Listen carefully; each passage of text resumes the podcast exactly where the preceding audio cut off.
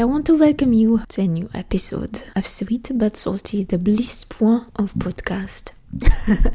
this episode is not in French, don't worry. Of course, I'm sticking to English. What else? But I wanted to revive the episode that we all thought was the best. Episode number 15, Manic Pixie Dream Girl, where I not just dropped unnecessary facts, a little bit of wisdom, and a lot of accents. but um, where I also talked about different concepts from film. And I really enjoyed that. You seem to really enjoy that. So, first and foremost, to the person who gave my podcast a five star rating on iTunes, you're a gem. Thank you so much. You can't even imagine how much that means to me. Because after all, I'm just a girl having fun in her bedroom all by herself. Um, no, seriously, I love recording this podcast. It's so much fun. And seeing that there's people out there who really like what I do and who have fun listening to me spill my mind, basically. Thank you so much for your support in whatever way it comes. So, this episode is going live right after Easter 2021. I hope you had a beautiful weekend with your family, hopefully. You know, Easter is the time of renewal and letting go. It's basically a new beginning. And like Jesus, we can be revived during this time. I know it's a tough time, you know, things are crazy, but we can do this. Stay positive. Oh, dang. Stay optimistic I hope you're not positive. I hope you're negative in the right way and positive in the right way. We got this. This episode is called Je crois en Dieu. In case you speak a little bit of French, you know what the title means. If not, I'm going to explain to you exactly why this episode is called that way. But yeah, today we're speaking about God and faith. And I know that my words could never do this topic justice because who am I to talk about God and His greatness. The only thing I can tell you is how much strength my faith has given me, and that I've experienced firsthand how community, love, prayer, and faith can save lives, in that case, my own, and pull you out of the deepest darkness. And I hope that I can go forward and bring a little bit of light into the world. I had an episode recorded that was very dark it was very deep. It was basically me borderline crying. And then I thought, you know what? Faith, yes, it's a very serious topic. But after all, religion and faith is something ultimately positive and uplifting. By the way, I'm Roman Catholic, just so you know. And I want to talk about this with fun and enthusiasm and give you a great time. You know, above all, I want you to enjoy my podcast, to just be able to lean back, take something away from it, but, you know, just kind of do stuff that you feel like doing while listening to me doing stuff I like doing. so I called this episode Je crois en Dieu because my godmother gifted me a crucifix from France that is quite old with that exact engraving. It was in a fairly bad condition when she gave it to me, but it was still immensely beautiful. And it was full of stains and dark patches on the parts that were made from metal, and the underground is made of wood, originally coated with red velvet. And you could totally tell the fabric was worn off and that the crucifix had a story to tell. So she gave it to me and said, Do you know how to fix this? This? Or better said, how to restore this? And I said yes without even thinking about it.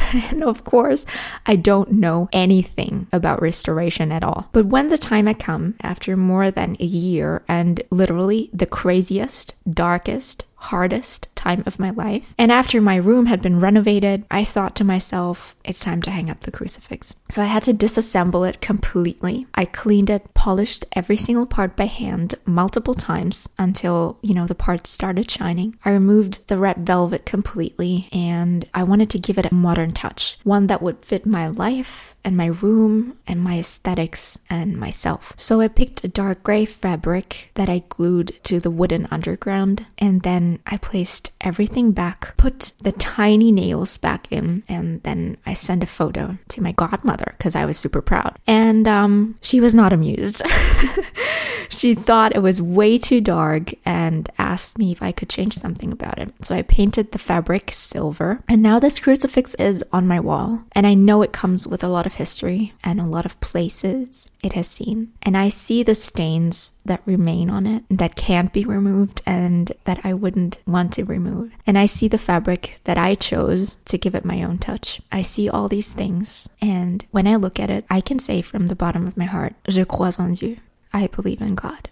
And above all, this little story shows you that I'm doing it my own way. I honestly feel very spiritual when I pray because it brings me closer to me and to who I truly am and what I really feel and think. But, you know, I pray my way. There are obviously prayers and I know them, but above all, I think praying is a connection to God and a dialogue that you have with Him. And just like I basically took what I was given, you know, the crucifix with all its history and all the craftsmanship and all the thought and all the time that was put into creating it. And I just gave it my own twist and made it my own. And that's above all what faith and living according to your faith is about. It's doing it your own way. And believing in God has nothing to do with being fanatic or overly spiritual or losing connection to reality. The beautiful thing is that you do have guidelines and principles, but it's completely up to you what you make of it. You know, God has created you. I call him God. You may call it spirit, universe. I don't know what exactly you believe in, but God has created you to shape this world and to leave it better than you found it. You can change things you don't like, and you can always choose what agrees with you and what doesn't. And now my mom's calling.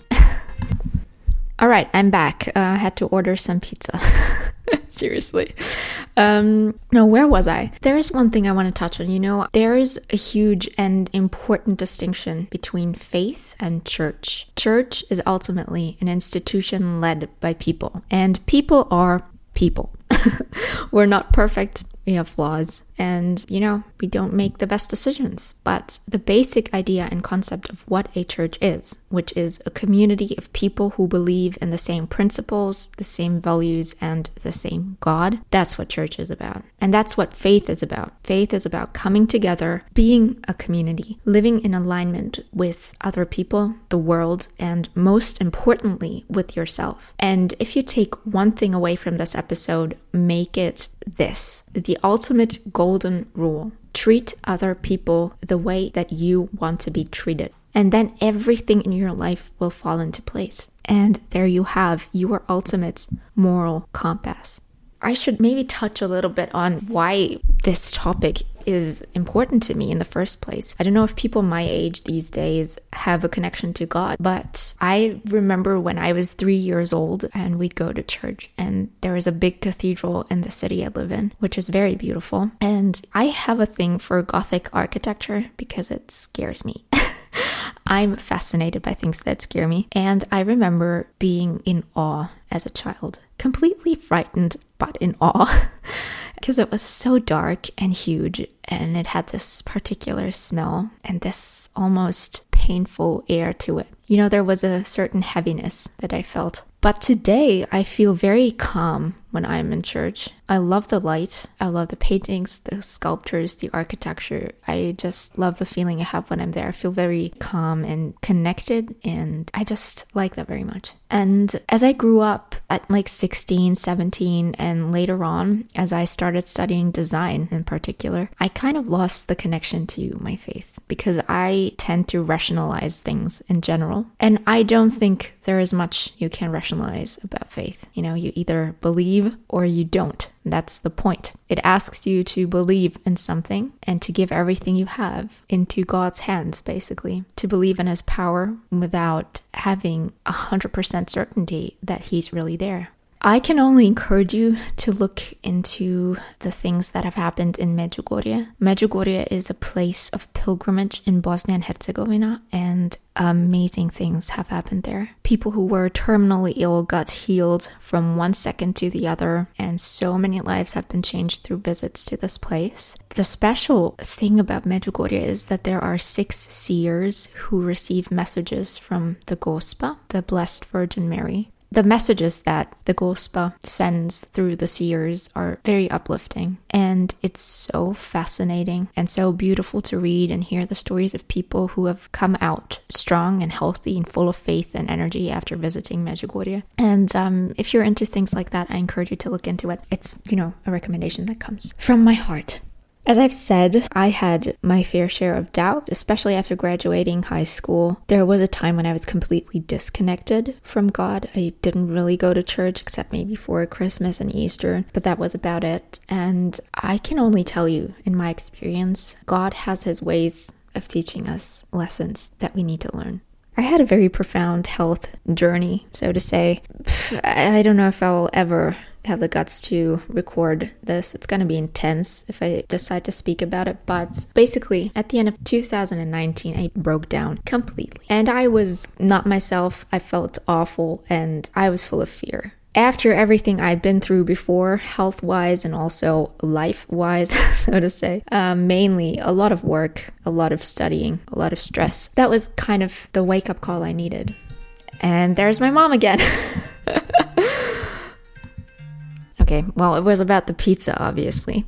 Um, I'm trying to be professional. Trying so hard to be professional. I'm really giving it my all, but like, uh, I love you, mom. Okay, I was explaining how basically a really weird form of illness was the wake up call I needed, and I received that.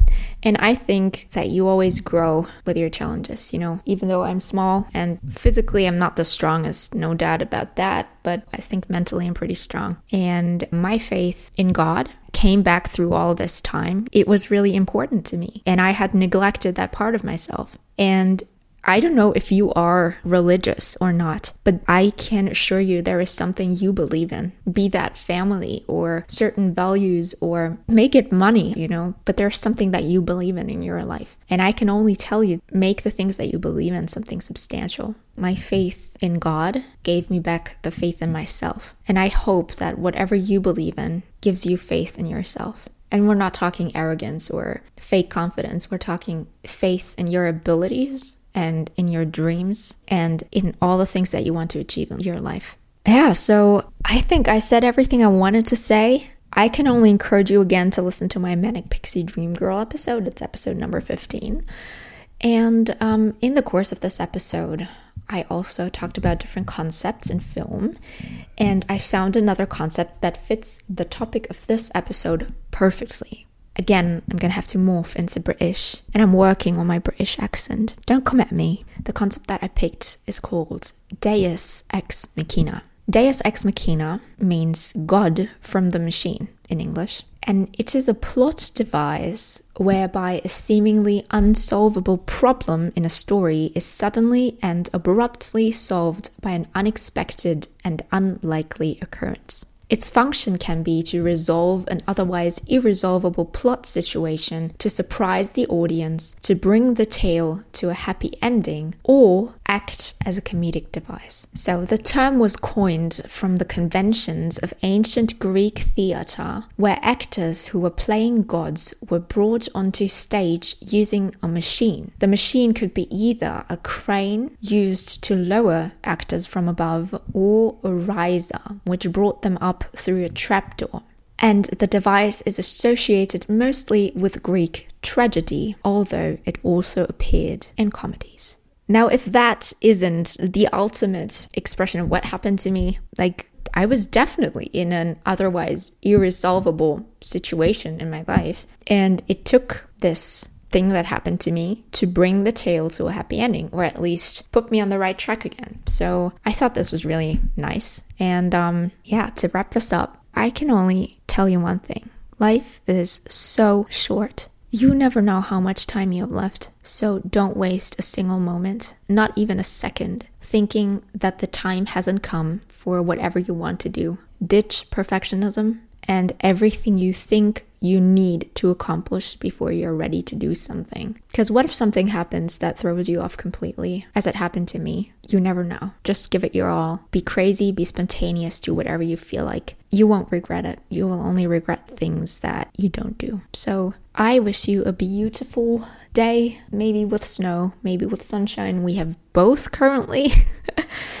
yeah, check my Insta to see the beautiful crucifix and me. And and now my dad's calling. Wow, okay. I don't even know what to say. Like seriously, God bless you and God bless everyone making pizza these days. bye.